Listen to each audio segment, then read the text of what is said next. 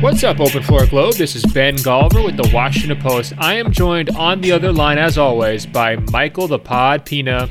Now, Michael, we have a fun episode, I think, to, to talk about here because over the weekend, The Last Dance quickly refreshed our memory about a kind of an infamous episode in NBA history. That would be Scottie Pippen quitting, flat out quitting on the Chicago Bulls during the 1994 playoffs against the New York Knicks.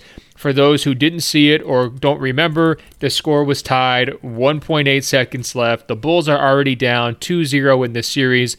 The whole season is on the line. Phil Jackson draws up a play uh, for the final shot for Toni Kukoc with Scottie Pippen inbounding the basketball. Pippen at this point, a three time champion. Kukoc at this point, a rookie. Uh, Pippen, irate in the moment, decides simply to sit down on the bench and not check into the game. Phil Jackson says, Hey, man, are you in or out? Scottie says, I'm out. Phil has to replace him. What do you know? Toni Kukoc hits the shot, making Scottie Pippen look basically as bad as possible in that particular moment. Uh, the fallout was pretty swift. Bulls teammates upset. Uh, Bill Cartwright in the locker room gives a tearful speech about how Scottie let everyone down. Steve Kerr is trying to wrap his mind around this idea that Pippen has acted so out of character in the biggest moment of the season. And, you know, the initial fallout from a team perspective wasn't horrible. They regrouped. Uh, they won game four. Pippen played pretty well. They pushed the series to seven games, but ultimately, ultimately they lost. But this situation absolutely lingered with Scottie Pippen in no small part because the words Quitten and Pippen nearly rhyme, and everyone was able to figure that out, Michael. So now that we're 26 years removed from that incident, I want to just ask you first off was Scottie Pippen in the right? Was he definitely wrong? Was he guilty of a basketball sin that will follow him forever? What's your take on that incredible scene? So I yeah, I haven't seen the episode yet, so I don't know exactly how in depth they went into it, but I mean, my take on this is that there's a human element here that's understandable with Scottie Pippen, and like if you're him, you're underpaid forever. Jordan finally leaves. You're still underpaid. You're making, you know, I went back and was reading about this game and kind of the, the setting of what was happening with the Bulls and Scottie at the time. And he was making half as much as Toni Kukoc. And so this guy who plays the same position as you, he's an import from Croatia, and Phil Jackson picks him to get the last shot. And so I, I understand why Scottie Pippen is is frustrated, and this was the straw that broke the camel's back, I would imagine, in his brain, and he just broke a, a fuse and. Uh, it's just it's it's it's understandable. I mean, it's also inexcusable and not what you see every day from frustrated basketball players who have to deal with things in in in every game, you know. But um, I see where he's coming from. I don't think it's the biggest deal of all time. It's a little unprofessional, but when I think of Scottie Pippen, I don't think of this game at all. Very interesting. Um, well, I think of the titles first for sure, and I'm trying to imagine what would have happened had he done this uh, before ever winning a title and how much that would have stuck to him. I mean, I think he even got some flack from the migraine game against the Pistons, mm-hmm. which to me, it's like you can't hold that against him. I mean, he's he's honestly, uh, I consider that an injury, but this is like a willful choice, right? And what's fascinating is the power dynamics back then, right? Because as we know in the modern NBA, if a superstar doesn't like the play, it's not just I'm going to sit down on the bench. You know, he's going to try to flex all the, the, the opportunities that he has to either change the play, have a discussion, uh, you know, ultimately try to you know bend the reality towards his side.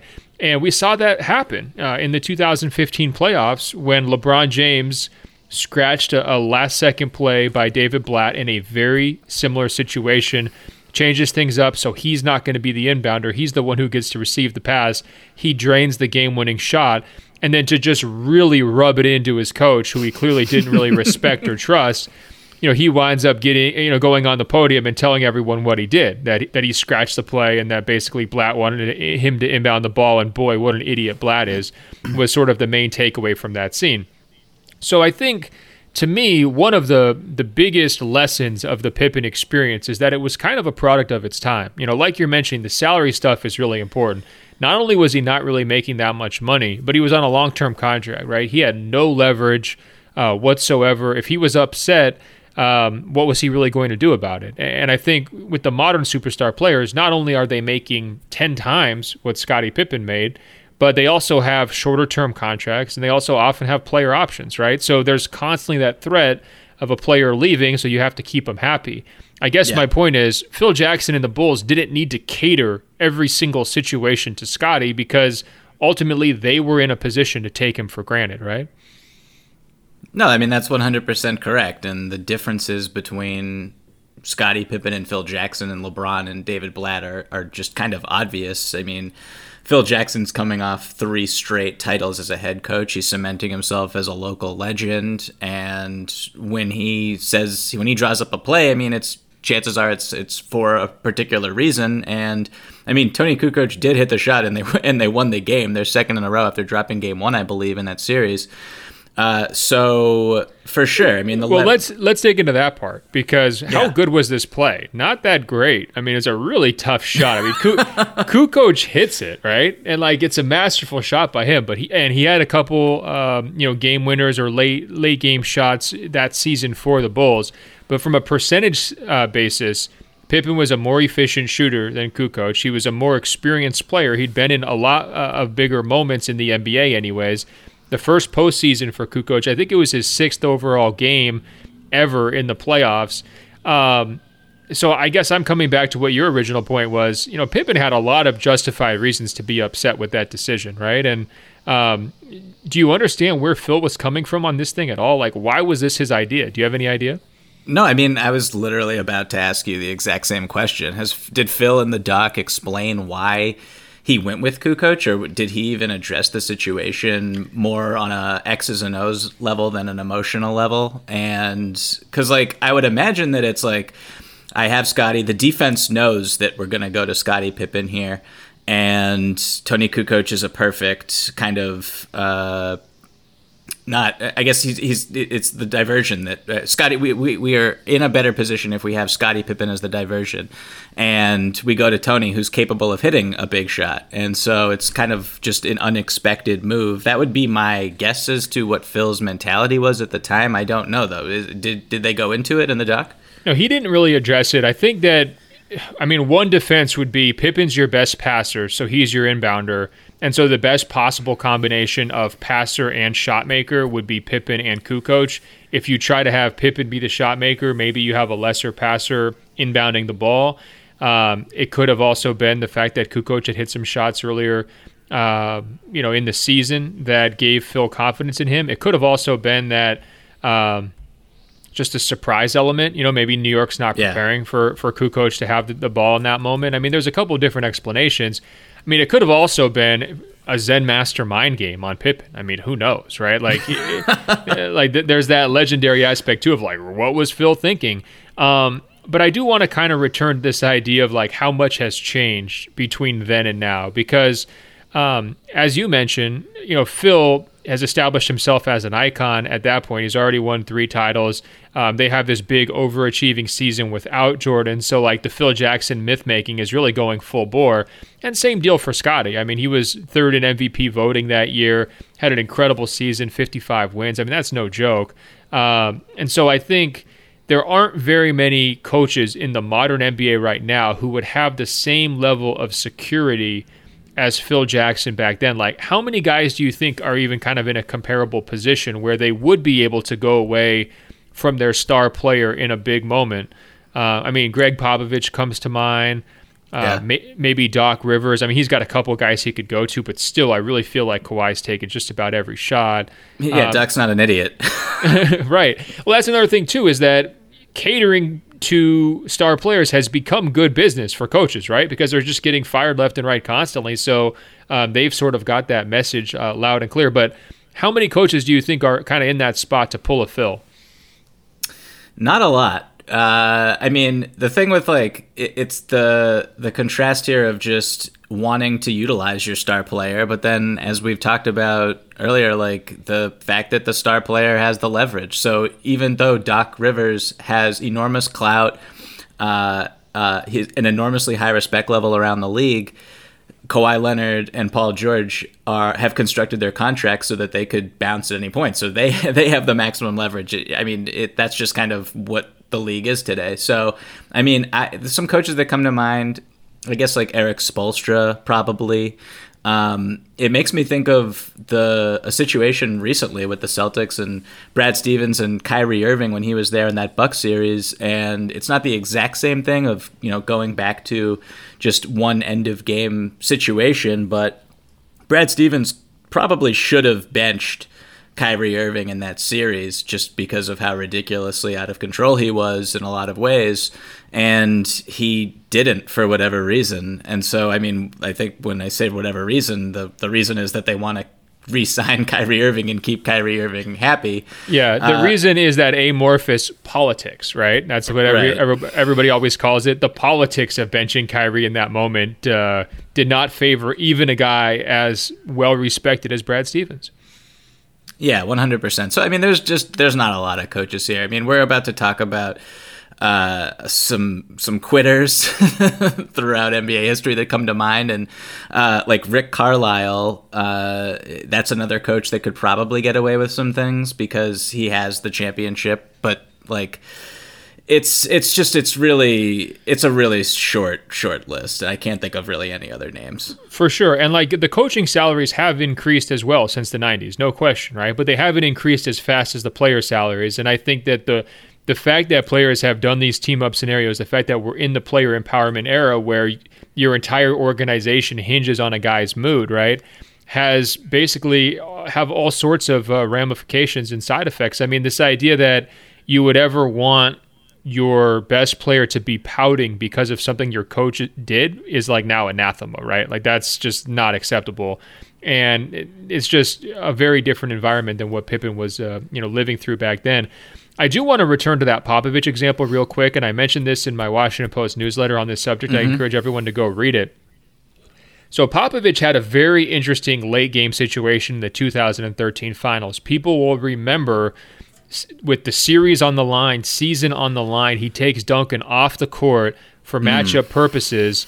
They concede a defensive rebound that winds up becoming the Ray Allen three pointer, right? Mm. Uh, had Duncan been on the court, Duncan's fans will tell you he gets that rebound, right? No matter where he was standing on the court. That's just the you know the way that the counter history always goes. It's like, look, if he's on the court, he's never letting that happen, and they win the title. Now, Duncan never pushed back that I heard publicly on Popovich's decision there. Um, you know, he basically just like kind of took one for the team, and not only that, um, he didn't try to force himself onto the court in the moment, right? So there wasn't this like you know push and pull similar to uh, the Pippen thing. I mean, he just kind of accepted the coach's word, which is a uh, you know a good reflection of Popovich's authority in that moment. You know, with the season on the line, he can put his franchise icon on the bench. And the next season, uh, reflecting Popovich's authority even more, they come back and win the title with Duncan leading the way, right? So that just shows you how bought, bought in he is. However, a couple years later, Kawhi successfully forces his way out of San Antonio, right? And over Popovich is trying to like go to San Diego and meet him and talk him into everything. It's like that authority that Popovich had wielded so brilliantly over Duncan or, or their shared relationship that had existed for more than a decade kind of disappeared when he was dealing with a quote unquote more modern superstar in Kawhi Leonard, right? So I guess the point there is even the Phil Jackson of our day, uh, who we would say is Gregg Popovich from an influence standpoint, mm-hmm. cannot withstand an angry superstar anymore, right? And so I think that just tells you uh, all you need to know. I guess my thesis statement to boil it all down here, Michael, is that the Scottie Pippen situation could never happen in 2020 because first of all, he would be getting the last shot if he's not getting the last shot, he would be demanding the last shot and probably getting it. If he's still not getting it, he wouldn't be sitting down on the bench because then you know social media and, and Twitter and everybody's going nuts, you know, calling him a quitter. I mean, the the fear of like worldwide reprisal on sports national talk shows and everything else would be, you know, pretty pretty strong. So he would probably go along with the plan. But even if both sides just didn't budge, even if Phil Jackson's like, look, this is the play, man, and Scottie's like, you know what, I have to sit out. I just have no other way around it. Even if that still happened, Scottie would be able to demand a trade or get the coach fired, right? So like there's no way that a player it would be in Pippen's situation where he loses in the moment and he also loses in the aftermath. And I think that's a reflection of why basically that whole situation from from start to finish would just never happen today. Could I could I give you a hypothetical or I just ask you a question where I think this situation maybe could arise today? Ooh, please, let's hear it. So we'll use the Clippers as an example, just because they have two stars that are about the same age who probably view themselves on the same level in terms of talent, um, even though Kawhi is better than Paul George. Uh, let's say like there's a playoff game where Kawhi just does not have it. You know, he's three for 12 from the field. He has not scored in the fourth quarter just it's not his night. And it's a close game. And meanwhile Paul George is kind of carrying the team. And he's got like 39 or whatever. And he's just hit three threes in a row. And you know they're down to uh, Doc Rivers calls timeout. And he draws up a play for Kawhi Leonard. And Paul George is just really not taking that well. Could you see Paul George flipping out in that moment and feeling just the utmost disrespect from his coach and just feeling like he deserves to take that final shot? Is that a scenario that seems feasible to you? Well, here's the thing. I mean, we've these things can work out without people, you know, plopping themselves on the bench and going on strike, right? Right. there's other there's other conflict resolution strategies, and so for example, we saw LeBron. Uh, late in the 2016 finals, defer to Kyrie and say, "Let him have this possession." Right, like that. That's a pretty well-known situation coming out of a mm-hmm. huddle. So uh, it could resolve if Kawhi just knows he doesn't have it. He could say, "You know what? Let's give Paul this one." Right. If um, you know, it, or Doc Rivers might say, "Hey, Kawhi, you don't have it right now. I'm going to go with Paul on this one." So that's definitely a, a way around that.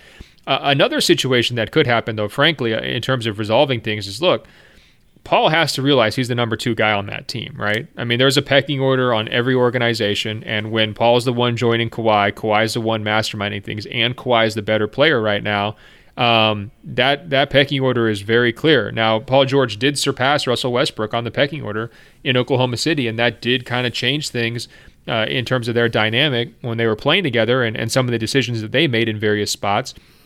But I think uh, if push came to shove, just knowing Paul George as a player, I think he would go with the program personally. I think he would defer to Kawhi um, if Kawhi wanted the shot, that's how it would be, and he is, has to make peace with that because he's the one who joined Kawhi's team. That's my breakdown. What do you think? You think Paul George is going on strike? No, I mean, I, first of all, I think using the Westbrook example is kind of funny because uh, I agree that Paul George had surpassed Westbrook on the hierarchy of that team that season. I don't think that Russell Westbrook would agree. And so maybe even if we kind of switch the hypothetical to the Rockets going forward, where it's obviously Harden's team and blah, blah, blah. But like as we saw down the stretch before the season went on hiatus, Russell Westbrook might have been the better player for, uh, you know, quite a bit of time there. So like I could see a, a situation where even those, even though those two guys get along, they both see themselves as the best player. And I, I mean, I don't think I, I'm, I'm fundamentally agreeing with you that the Scottie Pippen thing will never happen again for a variety of reasons. But now that we're talking about it, I kind of wish that that we got to see it again with someone like no. Westbrook or, Look, man, or Harden or something like that. It's dramatic theater, but I guess my point is that you have to take the entire scene, including the aftermath, mm-hmm. and that's why it can't happen again, right? Because let's yeah. say that Westbrook does get snubbed, right? And he's just like, you know what? I thought we were friends, James. You screwed me over. I had 42 points. You wouldn't let me get the last shot. You know, this is irreconcilable. Westbrook has options. Even with one of the craziest contracts in the league, if he wants out, they have to trade him, right? So then he can go have if he if he really wants to go to his own team where he's going to get the last shot and people are going to cater to him, he has that ability. The problem for Scottie Pippen is if he hates Jerry Krause, now hates Phil Jackson, clearly really hates Toni Kukoc, and he wants out. It's like, sorry, bud, uh, you're under contract for the next five years. like, we're not going to trade you. You have no chance, right? You have no choice. And you know that's kind of uh, honestly one of the um, the, the reasons that you know, I, I, tend to feel a little sympathy and almost pity for Pippen at, at various points of his career, right? Like, it, I mean, Wait, no one's so, forcing him to play basketball, but like he has no out, he has no leverage. He's stuck because of the economics of the league at that point. No, and real quick, I'm looking back at the box score of that game, and guess how many minutes Toni Kukoc played? Uh, I don't know offhand. Thirteen. so it's not like he was on fire uh, that game. I wonder if they touched on this too much in the doc, and I'm kind of no. They they they uh, kind of skated through this scene, which is why I wanted to bring it up and give it a little bit more yeah. time because I think it's one of the touchstone moments of the '90s playoffs. Um, that yeah, there was moments where he would be almost treated, you know, a little bit more like a role player. I mean, part of it was that it's a tough matchup for him, right? I mean, you got the big burly New York Knicks trying to foul everyone, and then you know Kukoc has this reputation as kind of a one-way player, and and maybe still adjusting to the NBA physicality and everything. Right, that was his his first year, and I, I in that article that I was referencing earlier, um, it was written during the training camp the following year, where it was kind of like the Bulls trying to pick up the pieces and get over what happened uh, in this series and there's this note that Scottie Pippen still had not spoken to Toni Kukoc and was avoiding him at the following year's training camp. Like that is just that is epic. I did not know that it went that deep with him. Oh, it's that's a great point. I'm over here shedding crocodile tears for Scottie Pippen. Maybe I should be crying for Toni Kukoc, right? Just maybe. Now, Michael, uh, you you hinted at this a, a minute ago. But we're going to use this Scottie Pippen situation as a jumping off point to run through some of the biggest quitters in NBA history. And I guess before we hop into this, um, what's your take on quitting? Like, you know, some people view Pippen ha- as basically committing like a cardinal sin of sports.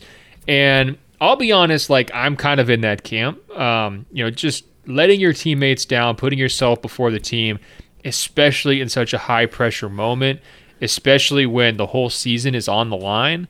Uh, to me, it's unforgivable. Like I understand his position, I get it, you know, and I tend to agree with him. But like ultimately, you have a choice, you know, play or don't play. And I, to me, he just made the wrong choice, and it was unforgivable. Um, but that being said, I think everyone's quit at some point in their life. Like I'm not trying to say that uh, I'm like up here on a high horse. Like I, I mean, I was trying to think like what are the most memorable quitting moments in my life and I try really hard not to be a quitter. But I, I do remember, you know, a couple of years after I graduated college, I was you know working as a you know a teacher and kind of as a night job just for extra money to pay rent and all that i was delivering newspapers uh, around portland oregon. And it was a pretty brutal job. I mean i was going up and down staircases it was like a full body workout. And it was also of course at like three or four o'clock in the morning when i was doing this. And um, you know every once in a while you'd just be too tired. You'd be dragging. Uh, you know, you wouldn't want to go up the extra flight of stairs. You somebody wouldn't get their paper, and of course that person's going to call and complain because they're paying for their paper and they should get it, right? um, you know, you get enough of those, and eventually we had this big team meeting, and, and the guy who was kind of in charge of all the newspaper carriers in the area was like, "Look, guys, you got to step it up. Look, it's now or never." You know, he gave us that big locker room speech, and no disrespect to him, but he wasn't Phil Jackson, Michael. Um, and you know, I came away from that speech and I was like, you know, kind of doing the Scottie Pippen thing of like, well, I'm not making that much money from this. This is like a huge inconvenience because I basically have to do it every single night. Um, I'm not getting any sleep because I'm like sleeping in like you know two different batches, like you know sleeping before and then going back to sleep for like an hour or two afterwards. So it's like very disruptive like this just isn't for me. I'm out, right? And so in that situation, I did have to quit. I felt pretty bad about it because again, I, I, don't love quitting, but it did happen, Michael. It's a, a, strike against my name. So I guess you know, from your perspective, before we hop into just bashing the NBA's mm-hmm. biggest quitters, are you? Uh, uh, what's your take on quitting? Are you cool with it? Are you open to it? Are you a serial quitter? I mean, what's your stance? No, I've actually uh, you kind of plopped this question on me right before we started to record, and I've actually thought of a, a really great example of a time in my life that I quit. And okay, now just I'm going to warn you just up front. If this okay. is really a good example, I'm going to bring it up to mock you mercilessly for the rest of time on this podcast. So just you know keep that in mind. No, you it, it's it's unmockable in my opinion. Um, so let, let me bring the listeners back to the set the scene. It's uh, I'm a freshman in high school, and I, I signed up for photography 101 as an elective, and I'm like, we're, we're maybe two classes in, and I just despise everything about it. I hate going into the dark room. There's like no, I think, yeah, digital photography was a thing, but we were not, it was not a, like, obviously there were no iPhones. Just photography was in a different place at, at, at this time period and I hated it. I hated how patient I had to be with it. I kept screwing up in the dark room. The dark room was creepy. I'll really never get over the fact that people used to develop photographs that way. Um, and so what I did was I said, screw this. And I transferred to Journalism 101 in the middle of the semester, quit photography. Wow. And that's basically the rest of my life. Like the, the, that was the, the, fundamental decision of in your entire life, Michael. That's incredible. Humongous. For a minute there, I thought you said you were going to transfer high school. So I was like, God, what a diva! but you just transferred classes. um, have you seen The Crown by any chance? Uh, the, the, television show? Yeah, the Netflix show about you know Queen of, uh, Elizabeth and all that. Because there's some dark room scenes that I imagine brought back horrible flashbacks for you. no, you my that that's one of my wife's favorite shows. I, I refuse to watch it with her, and now you've just cemented it where I will absolutely never watch an episode for as long as I live. That's amazing. We didn't have a photography class. I'm kind of jealous, uh, but I get what you mean. Sometimes it's sort of like when you're learning how to write cursive, you know, and you're like, come on, bro, like everyone's typing. Like, why are we doing this? Like, we don't live in like Victorian England, you know, we could just use the, the latest technology. Uh, when you're forced to do something the old way, it can be super aggravating. Well, now that we're both established as just full on quitters with red Qs on our chest, Michael. Um, mm-hmm. Let's, you know, now we can dive in and just smash some players. How about Rajon Rondo with the Dallas Mavericks? What a quitter. I just I knew you were gonna you sent me over a list of some names and this was right at the top and it's like you know that that hits me real hard. It hits me personally. Well, this is what um, I want to hear. What's the defense? Because here's what I saw. Okay, here's the evidence. I'm, I'm going to be the prosecutor. You be the defense attorney. Okay. Oh, I yeah. Okay. Prosecutor says the fit in Dallas, which you know is a trade he didn't ask for but the fit is not going great. They get to the playoffs. He's walking the ball up the court to get eight second violations. He is just not defending James Harden, or he's just like aggressively and carelessly fouling James Harden. And then he's just not paying attention on his defensive rotations, and so they're just giving these wide open threes to the younger Rockets, like the the 2015 Rockets.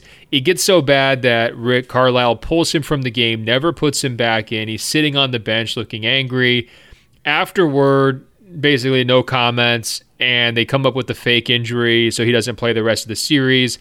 The Mavericks actually vote to not give him his playoff share because he quit so badly, which is like a, a very rare move by players, basically saying we don't even want to mm-hmm. pay you because you know you did the the equivalent of walking out of photography class and then ultimately had you know things got so bad he had to sign a, a, contract with the Sacramento Kings, which is always just you know uh, underscores how dark your life has gotten. And he was supposed to get a big, like, multi level, not max, mm-hmm. but, you know, a big contract that summer. Look, I know he's your guy. I know he's had some incredible playoff yeah. moments. I'm going to grant you all that. But he quit pretty hard there, didn't he? I mean, I it's like I can't even be the public defender here. Yeah, of course he quit. It's it's like he. I remember this game like it was yesterday with the just the explosion from Rick Carlisle coming out, walking off the sideline, calling timeout, them exchanging f bombs into the commercial break. I mean, it was it was good theater. Um, the one thing I'll say is like, and you mentioned it, like it's just t- I, I, like I kind of am able to empathize a little bit with players in situations like this where it's like he sure he's making a million millions of dollars etc and he understands that it's a business and you can get traded but it, that was just a, a really difficult time in his career and i imagine in his life where you know they're the it's the end of an era with the Celtics. He's the last man standing. It's unclear if they're going to pay him a uh, another a, a, hefty contract because he was underpaid on his rookie extension. and uh, kind of build around him. I mean, at the time there were these rumors about Kevin Love, them them pairing up Rondo and Kevin Love and trying to to to build something special around those two. Uh, and then for him to just kind of get moved to Dallas for like scraps almost. I mean, it was it wasn't like a huge package, and Dallas was like pretty good, but it wasn't. You know, they weren't like contending for a title or anything. And I, I mean, I can see why he would be seething, why it would be a super frustrating situation. That said, he handled it in probably the worst possible way. And yeah, I got no excuses for it. Yeah, it's funny when you're his public defender and you quit, and that's the one thing that public defenders aren't allowed to do, Michael. That's the whole idea of the public defender. You can't quit. You have to defend your uh, client. Uh, you know it's a dark situation. That was well laid out. I mean, he was going through a lot, the injury especially, um, and you know, just trying to wrap your mind around your changing career. Uh, but for it to play out that way, you know, I understand where his teammates were coming from. They were just like, "What the heck happened?" And yeah, you know, that's the thing about playoff basketball, though. You know, it's like that pressure is so real. I mean, the stuff that Michael Jordan's always talking about throughout this documentary about preparing his teammates for the big moment. That's not made up jargon. Like it's a different feeling. I know you can feel it when you're going into buildings, Michael. You know, big playoff games. Everybody's got nerves. That's just how it is. And I think that those situations, you know, pressure bust pipes. And, and, and that one with Rondo. Hey guys, what's up? This is Ben Golliver with the Open Floor Podcast. A healthy lifestyle should be easy, right? Eat veggies, drink green smoothies, exercise to get your heart rate up, do yoga to bring your heart rate down. Well, maybe not so easy. But there is something that helps improve everything, and you can do it with your eyes closed. It's sleep. Sleep Number knows what it takes to sleep your best. The Sleep Number 360 Smart Bed lets you choose your ideal firmness, comfort, and support on each side, your Sleep Number setting. It's the perfect solution for couples. These beds are so smart they respond to your every move and automatically adjust to keep you sleeping comfortably all night. Proven quality sleep is life changing sleep. And now, for a limited time during the Memorial Day sale, save $1,000 on the new Sleep Number Special Edition Smart Bed. That's a queen now for only $17.99. You'll only find Sleep Number at Sleep Number stores or by visiting www.sleepnumber.com. That's www.sleepnumber.com for the Memorial Day sale. Hey guys, what's up? This is Ben Golliver with the Open Floor Podcast. Here's a catch 22. How do you build credit when you don't have payment history to build on? The industry has made it hard for people to understand how to take control of their credit, but here's a quick take. If you want to build credit, your payment history goes a long way. Many people rely on secured credit cards to build credit, but those can require hefty upfront deposits. Now there's a new way to build credit. Meet Self. Self's Credit Builder account lets you responsibly build credit with no credit check required to start. Choose a monthly payment plan that works for your budget. You build credit history with each on time payment, your payments become savings in your name, and you get the principal back at the end, minus interest and fees. Credit history impacts major life decisions like car purchases, rental agreements, and home ownership. Self gets you on the path to positive credit history in three simple steps. Apply for a credit builder account online or through the app. Choose the amount and terms that fit your budget. Each on time payment builds your credit history. Once your account is paid off, you have savings set aside minus interest and fees and a positive credit history to build on. Access your account online or through the easy to use mobile app in all 50 states. Your account is secure, it doesn't require a hard pull on your credit, and it puts savings in your name. Start building your credit history today with Self. Get started in just five minutes at self.inc slash floor. That's S-E-L-F dot I-N-C slash floor. Self.inc slash floor. It did. All right. Let's move on to a guy who I, I, have a feeling you're going to enjoy, maybe taking down a little bit. Um, would you throw Andrew Bynum, like his uh, his spearing of JJ Barea, into this quitting conversation? This is this is an interesting one. Um, I probably would include it. It is certainly a name that pops into your head when you think about someone who quit and like I guess we should say at the top that calling someone out for quitting in in an NBA uh, context is like the worst thing that you could possibly say about someone. So, um, that that said, like I, I think that the what he did to JJ Barea was just one of the most despicable things. And uh, Mike Tirico, when he was calling the game, literally said it was like the, one of the most bush league, bush league plays he's ever witnessed as a broadcaster. Well, but, Michael, what would you compare it to, or like how would you even describe what he did to JJ Barea? I mean, it to me, it's sort of like when people are like landscaping trees, but they're not trying to trim them, right? They're just trying to bring them down with the the hacksaw. I mean, it was sort of a hacksaw move, wasn't it?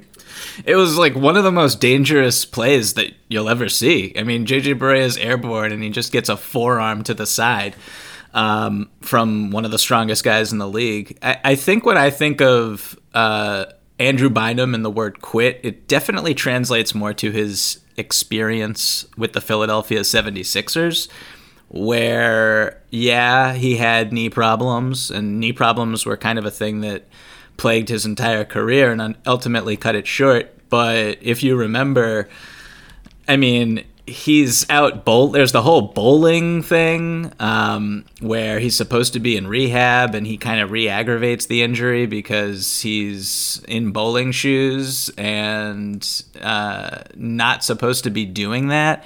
Uh, so it's just like not taking your rehab seriously, not taking basketball. Um, not prioritizing your career or professional basketball when you probably should be uh, that's something that's harder to kind of come to grips with, especially if you're like a fan of the Philadelphia 76ers. I'm sure they have no love lost for him to this day, even though he kind of kickstarted the, the process and that led to where they are now. But that's more when I think of quitting. Like I think of the JJ Barea moment is just super despicable. Like in the at the time the game was basically decided and they were about to get swept. But uh, but like to to kind of calculate your your your have time to calculate your, your thought process in Philadelphia and just decide that you're never going to play a game there. That's just that's like textbook quitting to me. You know what I mean? Yeah, I mean here's why I would throw him into the quitting conversation because I think sometimes quitting can just be slinking off to the side of the court, sort of like that Isiah Thomas, like leaving early, or the mm-hmm. Rondo, you know, just kind of like okay, you know, coach, I'm I'm pushing your hand, right? You you have to make a decision here. But I think sometimes quitting comes out through frustration and hard fouls. Like Bynum's a great sure. example. You know, Dwight Howard getting ejected from his last Lakers game. I would consider that to be another quitting scene. Do you remember that where like Kobe Bryant had to come back on the bench um, even though he yeah. was injured. And like the Staples Center gave him this big round of applause, and it was like, this is our actual leader. Dwight Howard was, you know, a fraud the whole time. I mean, you remember the optics of that situation, right? I mean, that was one of the most depressing seasons I think any organization has had in a very long time. Um, just in terms of on court issues, uh, you know, the expectations for the Lakers that year were uh, through the roof. It was like Kobe, it was Pau, it was Dwight it was Steve Nash and like there were three coaches that season, which I don't think a lot of people remember. And I want to just get in Dwight's corner and be his public defender for just a second. Um, Dwight had back surgery in April 2012, right when he was wrapping things up with the Orlando Magic. And he didn't miss any games at the start of that season, which is kind of miraculous. And you know, he was heading into free agency. He had a lot on the line. And I just don't think he gets enough credit for for kind of what he put up with that season. Now, obviously, off the court, he did not mesh at all with Kobe, and there was that whole drama.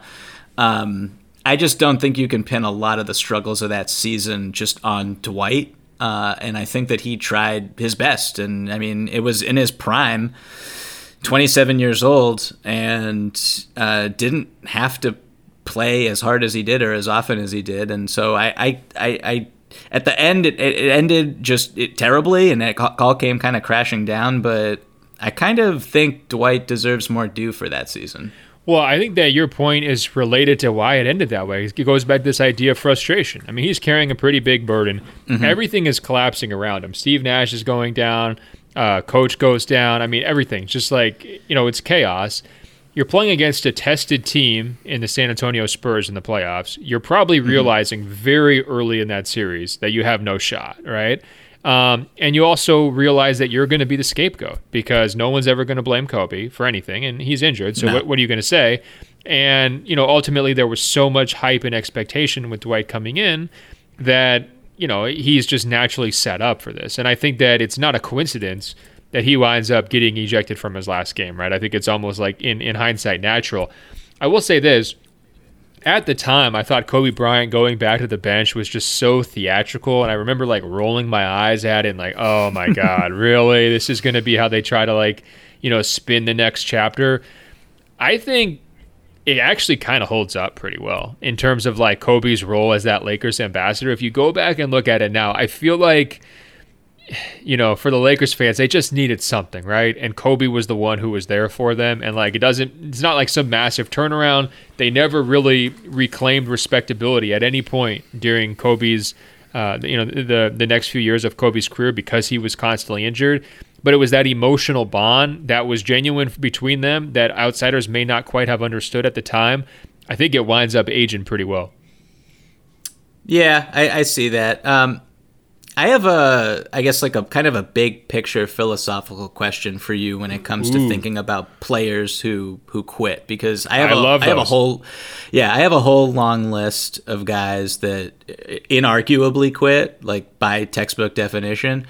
But then there's some others where I could see fans using the word quit, and I I wouldn't necessarily agree, but I wanted to kind of bring it up for you. So, like, where do you put a guy who's a superstar who leaves a team in free agency or demands a trade. So uh, Kevin Durant in 2016, did nope. he quit? Nope. My, no. okay, not, okay, not a quitter. So, Sorry, no. Okay. Okay, so Michael Jordan in '93 is not a quitter. No, come on, man, no. Okay, I'm just I, am just asking the question. Don't kill the don't kill the messenger. Um, my last one is a little more interesting, I think, uh, or it could be just in the same box. Uh, LeBron in 2014, in 2010, in 2018? Are we putting a little bit of quit on what happened? Because, I mean, I don't think he quit. I think you could argue that what he did quit on was the team that he left because he did not see it as a winning situation or a, a circumstance where he could benefit himself. So no, no, no. See, where my, do you, where here's do you my definition: Can you look back at the end and say you did everything that you possibly could? Can you make it right? Can you look at yourself in the mirror and said, "I gave it my all"? In 2014, in that finals, LeBron was the only one who didn't quit. I mean, everybody else just ran out of gas. I thought he he played uh, that last season for Miami with his head high, especially in that final series. They were just overwhelmed by a much better team. So I don't hold that one against him. Um, the Cleveland situation, the second one, uh, the writing was on the wall. He telegraphed it. You know, he made it pretty obvious, like you know, he was going to move towards the next chapter. I don't. If mm-hmm. if you can pitch this thing as evolving, right, and like you know, it's kind of intentional, uh, and you and you don't have anything to be ashamed of, and certainly 2018 finals when he's putting up 51 in game one. I mean, he's leaving it all out on the court. He's doing his part, right? So I definitely don't consider that quitting. Now, I think 2010, people said the whole quitness, you know, like I'm a quitness yeah. and all that. Um, the the final game just rolls right off the tongue, doesn't it? I know, it's so clever, man. Uh, so clever. Those people in Ohio. um, no, I think that's the closest one because his final performance against the Celtics just left a lot to be desired.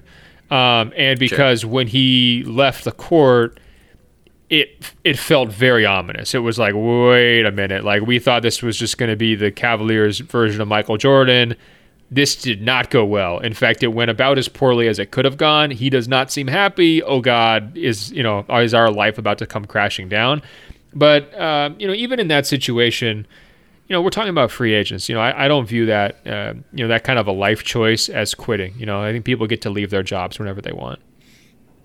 Yeah, that's fair. I mean, I'm not going to disagree with you. Uh, I think one of the most miraculous things about that final game against uh, Boston, I think it was, was that a game seven? No, that was game six when he lost in 2010. Um, plays 46 minutes, uh, 27 points, 19 rebounds, 10 assists. Right. And it's like when we look back at that game, he didn't play up to up to kind of his potential, and they lost by nine and all that. But uh, there was also like the elbow and the myster- mysterious elbow injury and all that. But it, it, we're also talking about an NBA that was pre the decision, which it's hard to go back and kind of put ourselves in that mindset where free agency was just viewed completely differently than it is now. I mean, a lot of people were were still were stunned in the moment when he chose Miami. Uh, so I, I think the the whole quit thing at that time was just it was viewed differently and it was defined differently than it is today. Oh, for sure. And I think the the people who were defining it were using a very like patronizing definition of like you're our yeah. player, and I think that's you know unhealthy. Well, here's another example that's kind of related to that. Another big name. You know, Vince Carter for years was said to have quit on the Toronto Raptors and basically kind of trying to force his way out of town and you know, rather than, you know, doing it kind of saying it with his chest, you know, he was, you know, tiptoeing around kind of behind closed doors and, you know, making his unhappiness kind of known. And um, obviously he was one of their, you know, first signature players as an organization. And so the fact that he didn't want to be there hurt a lot of people's feelings deeply and they turned on him for a long time. Now, I think to their credit, they've let some of that angst kind of wash away over the years, and now I think he's maybe received a little bit better than he was for a while. And there's talk of maybe retiring his jersey number and all that stuff. But did, time heals all wounds, yeah. Right, but did he quit on them? You know, would you put him into that category? Uh, I think it's like this is one of the inarguable ones. I think, right? Like, yeah, he quit. he was he, he badly wanted to leave. He wasn't playing as hard as he could. He was um, you know, I, I went back days before he was traded. He was accused. Do you remember this? He was accused of telling the Seattle Supersonics what play the Raptors were going to run at the end of a game. I do, do remember, remember that. That's some Benedict Arnold stuff, man. You can't you can't be doing that. This is war. You can't be giving out your uh, troop movements. Come on. I know. Uh, so I'm just gonna read a quick uh, a quick sentence from this article. Uh, with 29 seconds left, the Raptors called timeout. When they returned to the court, the Tacoma News Tribune reported that Carter told the Sonics, It's a flare, it's a flare. Carter responded to this by saying, I'm not going to comment on something as ridiculous as that. So it was a classic non denial denial by uh, by Vince Carter there. I, I mean, it's, uh, I'm not going to say that he 100% did this because, like, everyone who's quoted in that article says that he did not do it but at the same time, it's like it's really funny that that was actually in print and something that could be conceivable at the time. Man, well, that's why we don't get to sit courtside anymore, Michael, because situations like that, um, you know, overhearing that kind of stuff, it gets, uh, you know, it gets a little bit dangerous. Who else is on your list of quitters? I'm curious because um, uh, it sounds to me like you are willing to kind of go beyond just the basketball court with this potentially into other actions. Is that right?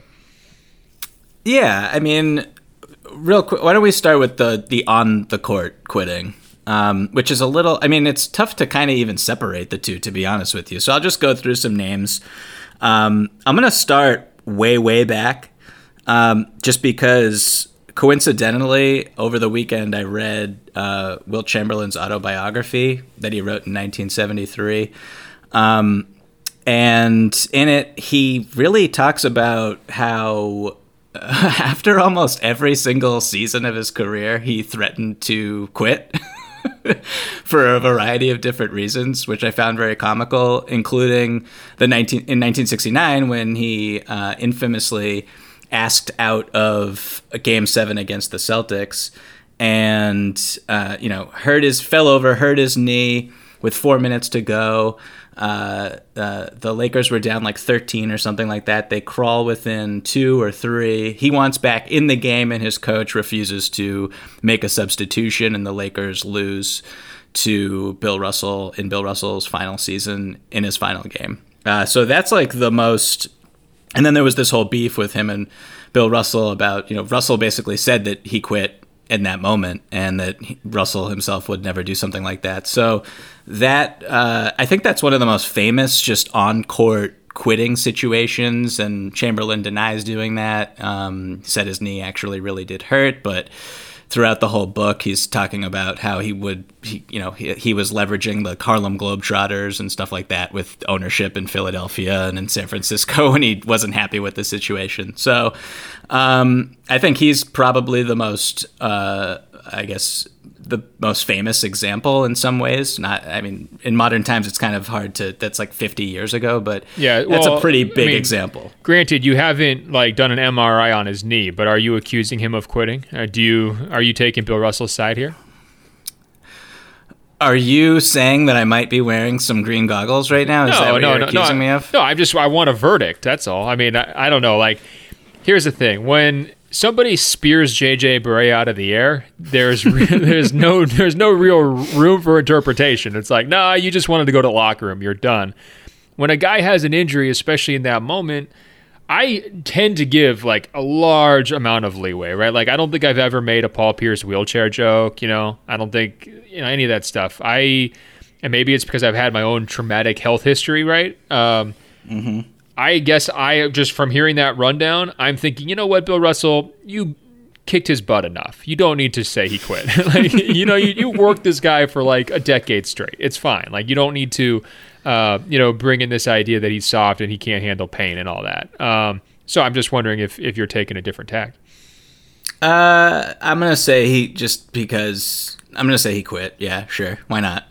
Um, a few a few other names it. Love that it. that I think we, a few other names that I think we should go through right now. Uh, Jason Kidd, who kind of quit on the Nets as a player. He quit on the Nets as a coach. Uh, like, uh, wh- where do you stand on Jason Kidd and just his whole? It's a it's a very shady. There's a lot of shady stuff with Jason Kidd throughout his career. Just kind of where do you stand on that one? Um, the w- where I stand is it's incredible that his name made a short list for the Nets coach after what you've described. Like, how many times do we need to go back through this thing? Um, no, I think he's one of those guys who just kind of like smiles and nods through it. Like I had this, um, I had this drama teacher in middle school who basically told us the secret to life was smiling and nodding. Like if we ever got ourselves into a tough situation, just smile and nod and just kind of keep doing that. And Brilliant. it is surprisingly brilliant. It really will work, um, especially in the NBA where everybody's you know buddy buddy handshakes and stuff. Hey, just smile and nod. We're doing great. Um, I, that's kind of his whole philosophy of life. Is just kind of like smile, you know, smile and nod, spill some soda on the court if you need to, and then when you get a better offer, you know, like kind of, you know, wiggle your way out of it. I, I don't know. There is a certain level of you know behavior that's a little bit difficult to justify. Um, I guess I would throw him into that, that quitting category on the uh, for the Nets. You know, I, I think if I was if they had you know a large loud fan base, he would get more crap that he has. He was uh, at the time using the migraine excuse to get out of games towards the end of his Nets tenure, which is uh, Well, it's one of those things where it's like, yeah, That- That's another one where like that one will work for me, but you I better not find out that you're playing video games in the locker room if you're saying that you've got a migraine. I want you laying down with your eyes closed and uh, you know a towel draped over your eyes because that's no joke. Migraines can take people out. I am very sympathetic towards those who have migraines, um, but I understand there was people who questioned it even then. So one of the f- more comical ones that I came across in doing a little bit of research for this was uh, Cedric Ceballos. Do you know? Before I tell what happened, do you are you familiar with what he did? no, no, I am not. I, my knowledge about Cedric Ceballos is basically limited to the, the finals, 93 finals, and then the slam dunk contest with the blindfold, which I'm sure he could not see through. Um, so, what did he do? What, how did he quit? Okay, so in I believe it was '96 when Magic Johnson went back to uh, the Los Angeles Lakers. Uh, Cedric Ceballos was their leading scorer and kind of their their their best player, I guess, at that time. And when Magic came back, all of a sudden his shots and his touches and his minutes were going down. So in the middle of the season, I guess to- while they were like in a playoff race, he uh, excused himself from the team and decided to go water skiing in Arizona, and he missed four or five games. And he cited personal problems, uh, and it was well documented that he indeed did not have personal po- problems. He was enjoying himself. Um, His personal problems was no, not enough rest and relaxation during the season. yeah, just an epic quit right there by Cedric Ceballos. I, I'm honestly surprised that that story is not more widely known, just because it's so comical and incredible. Like I, I, that's amazing. I love that story. That's a great one. I mean, that's right up there with like all the one, two, three Cancun things, you know, uh, th- those kinds of jokes. But yeah, that's inexcusable, clear quitting. Um, do not abuse the personal reasons, uh, you know, excuse. That's that's unacceptable. So, uh, speaking of the Lakers, uh, I think it should be mentioned that uh, what Kobe did in Game Seven of the first round against the Phoenix Suns, um, when the Lakers held a three-one lead, I think this is 2006, and he took three shots in the second half um, and the Lakers blew a 3 1 lead. I just want to mention that one. I guess that's quitting. I mean, if you go back and watch that game, the Lakers really had no chance at all anyway. I mean, it was like. I guess they could have come back, but they were down like 32 15 or something like that in the first quarter. But for him, I mean, for him not to shoot really at all when that was the season when he was like the gunner in the NBA. And uh, Charles Barkley and some other analysts, like after the game, were just like crushing him for his, his what he did, and it just kind of. I remember watching that game and kind of thinking that he probably should have shot the ball more, um, and was kind of really yeah. frustrated by criticism of people saying that he was you know a ball hog and he couldn't pass so he just decided to just pass basically every time he touched it. Yeah look i mean he he checked out for work at 3.30 instead of waiting till 5 i mean that's that, that's pretty you know i think we can all agree on that one. Um, what else you got? So tracy mcgrady um, in 2009 people should go back and, and youtube this. He plays a game against the toronto raptors where he's for large segments just basically standing at half court, and every time his teammates would pass him the ball, it was basically just it was four on five. He just was not playing. Um, you know, there would be a transition sequence, and uh, he's just letting the other team go by him for a layup. He's uh, as soon as someone whips the ball out way out to him because he's wide open, granted 45 feet from the basket. He just immediately looks for a teammate and passes him the ball. And then after the game, he's asked about it. And he says it's kind of hard to get in the groove when you're only touching the ball once every five minutes.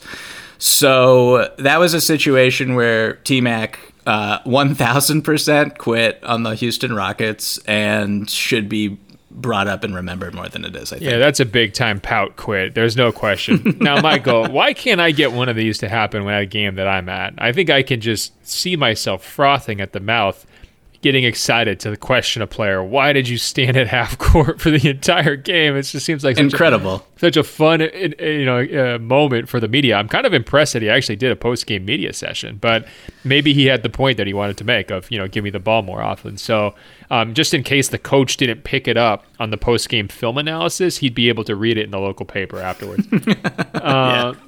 What else you got? So I, I, have another kind of question for you. I don't know if this is technically quitting. Some would probably say it's quitting. Some would say it's a player exercising his rights.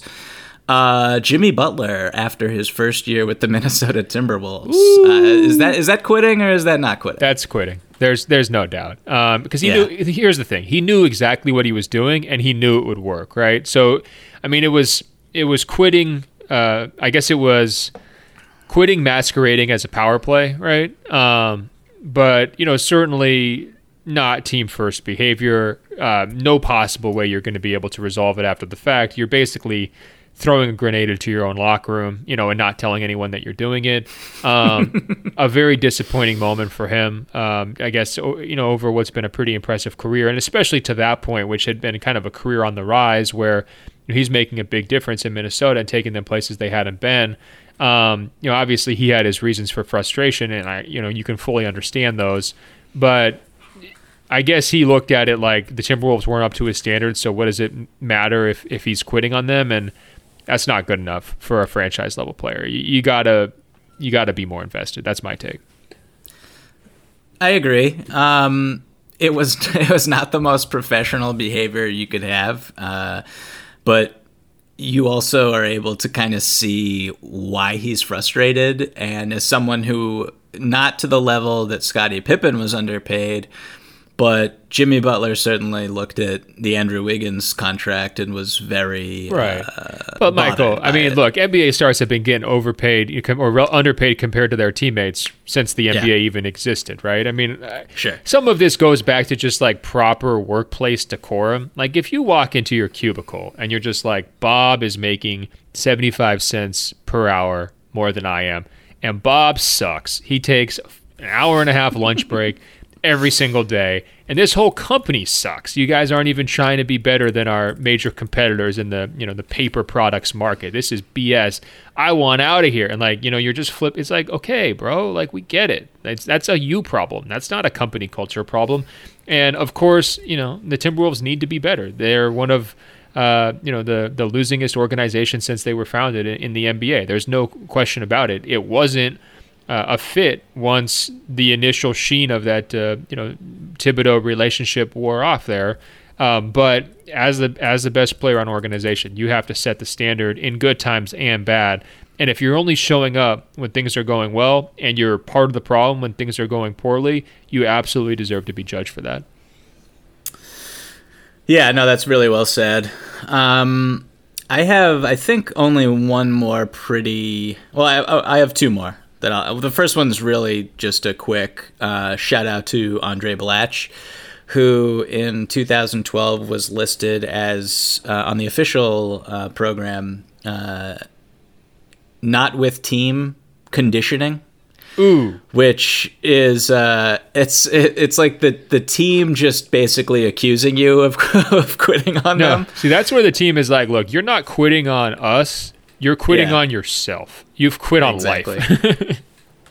yeah, so I thought that that was just a really funny one, um, and just eternal, eternal shout out to uh, Andray Blatche, who really made the uh, the NBA more colorful. This is why I want uh, more amnesty clauses, by the way, uh, just yeah. because you you get remember or you get reminded of these just great characters throughout NBA history. All right, who's your last one? So the last one uh, is pretty interesting. Um, uh, Derrick Rose, who went AWOL in 2017 when he was on the New York Knicks and just he left the team because I think he was he explained it in his book he was just burnt out contemplating retirement um, really struggling mentally and uh, he just pieced out in the middle of the season. Uh, it's this is again just like literally I don't know what other word there is than he quit on the team but again you kind of understand I think you can try to understand where he is coming from and what he is was going through at the time. Yeah, that's a situation where I'm not really going to hold that one against him. I mean, first of all, if it's a mental health situation, I don't think we should be painting that as quitting. I think that we should no. be painting that as like, look, you have to put your, you know, yourself first. And I don't usually defend Derrick Rose for a lot of the things that he's done off the court, but I think that's a mm-hmm. situation mm-hmm. where it's at least a little bit understandable. Um, you know, at the same time, when you look at that team, they were going absolutely nowhere. Um, you know, I think they finished like 31 and 51. I'm looking it up right now. If they finish 51 and 31, do you think he's still taking the leave of absence? You know, um, if he is, that tells you it's serious. Um, if not, I think you know to me it adds a layer of context of like, okay, well, what's he really costing these guys? You know, like what's what's really the implication here? If if their season's already over, he's not going to be the savior. Uh, and he was at a different, uh, a difficult place with his body at that point as well. Right, uh, right. So right. I mean, to me, I, I don't know. I'm letting him off, uh, off the hook on that one. Yeah, I could see. I, I just go back to in my head where we were in that time, and just I remember it was just one of those like Twitter stories where uh, no one knew what was going on. I'm pretty sure the Knicks were just like flummoxed and couldn't really account for his whereabouts. So, 100% agree with you that mental health um, is a priority and he should take care of that but you sh- probably should still communicate your whereabouts and what's going on and instead of just kind of like piecing you know what i mean I do, and you, I mean that's part of your responsibility for sure, is informing your employer. Now, did something get lost in the game of telephone because the PR people didn't want to say anything and they were just trying to cover for right, him and yeah. everything else? I mean that that part gets very tricky. Um, you know, you want to do right by your organization, but I think ultimately in that situation, you owe it to yourself, your family, and your boss, right? And you know the rest of it. You know, you, the public doesn't really need to know that you're, you know, contemplating retirement and beside yourself and everything else like that. I mean, it's you know there, there are lines i guess is my point and you know hopefully you answer the questions when you're capable of but if you don't have answers yourself and you're trying to find them um, you know i think that attention can get overwhelming uh, for certain people you know another similar situation to that and i'll close on this one michael would be Larry Sanders. Now, I did like this big profile mm-hmm. story on Larry Sanders, and you know, he was like really excited to talk about his artistic drawing work, and um, maybe I should have been tipped off by the fact that he seemed to have a lot of like plant metaphors in his artwork, um, which you know, I don't know. I guess I just let kind of slide under the radar at that point. Um, but it was clear to me that even though he was playing, you know, important minutes on a team and he is coming off a season where he was getting all these awards for his defensive prowess and everything else like that, that his mind was kind of elsewhere. Um, and you know he wound, he wound up quitting like two or three weeks later, just retiring from the sport. And I think it's you know the, really the only word to use is I guess his passion was gone, or he was more interested in other things, or he was dealing with substance abuse problems, or kind of all of the above. And you know I think for a while there, it almost was like inconceivable because this guy was such a high level defensive impact type guy. I mean, almost in the category of like a Rudy Gobert in terms of when he's on, the team plays amazing defense. When he's off, things kind of fall apart. And perhaps, you know, the passage of time and getting towards more versatile defensive players and needing to have offensive guys who can stretch and, and, and kind of needing more from your, your centers than just that one dimensional ability uh, might have caught up with him. And, and maybe it wouldn't have been as big of a, a problem.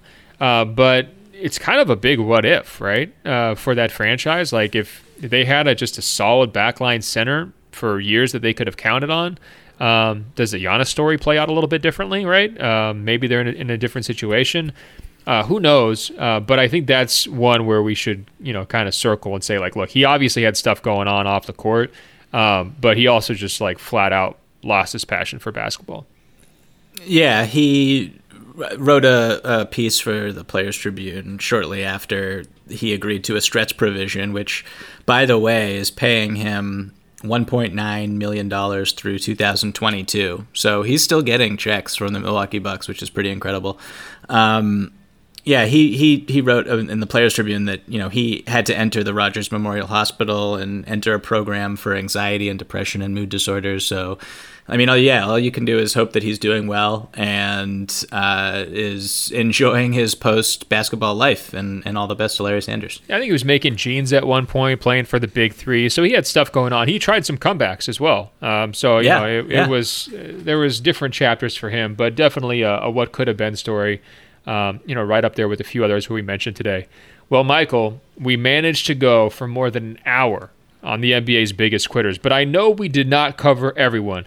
So if you've got a player for your favorite team, or maybe one of your favorite players who just had an unfortunate chapter of his career, and you want to add him to our list of the NBA's biggest quitters, email us openfloormail at gmail.com. Openfloormail at gmail.com. If you have any points you want to argue, if you think guys who do uh, fail to see projects through, where you know in terms of you know getting their team over the hump to a title and changing spots in free agency, if you think those guys are quitters, make the case. Let us know. I'm certainly interested to hear your perspective. Uh, hey, Michael, the, the listeners can find us on Apple Podcasts by searching for Open Floor. That's two words. When they get there, they can scroll down. It will say rate and review, tap five stars. It's just that easy to help us spread the word about this podcast during the ongoing pandemic. Michael, you're on Instagram and Twitter at Michael V in Victor Pina. I'm on Instagram at Ben.Golliver, on Twitter at Ben Golliver. We will return later this week with a breakdown of the latest episodes of The Last Dance, as, as well as a whole bunch of great questions that we got that came in over the weekend from the Open Floor Globe. But guys, keep those coming in. We cannot get enough. Hey, Michael, until later this week, I will talk to you. Talk soon, Ben.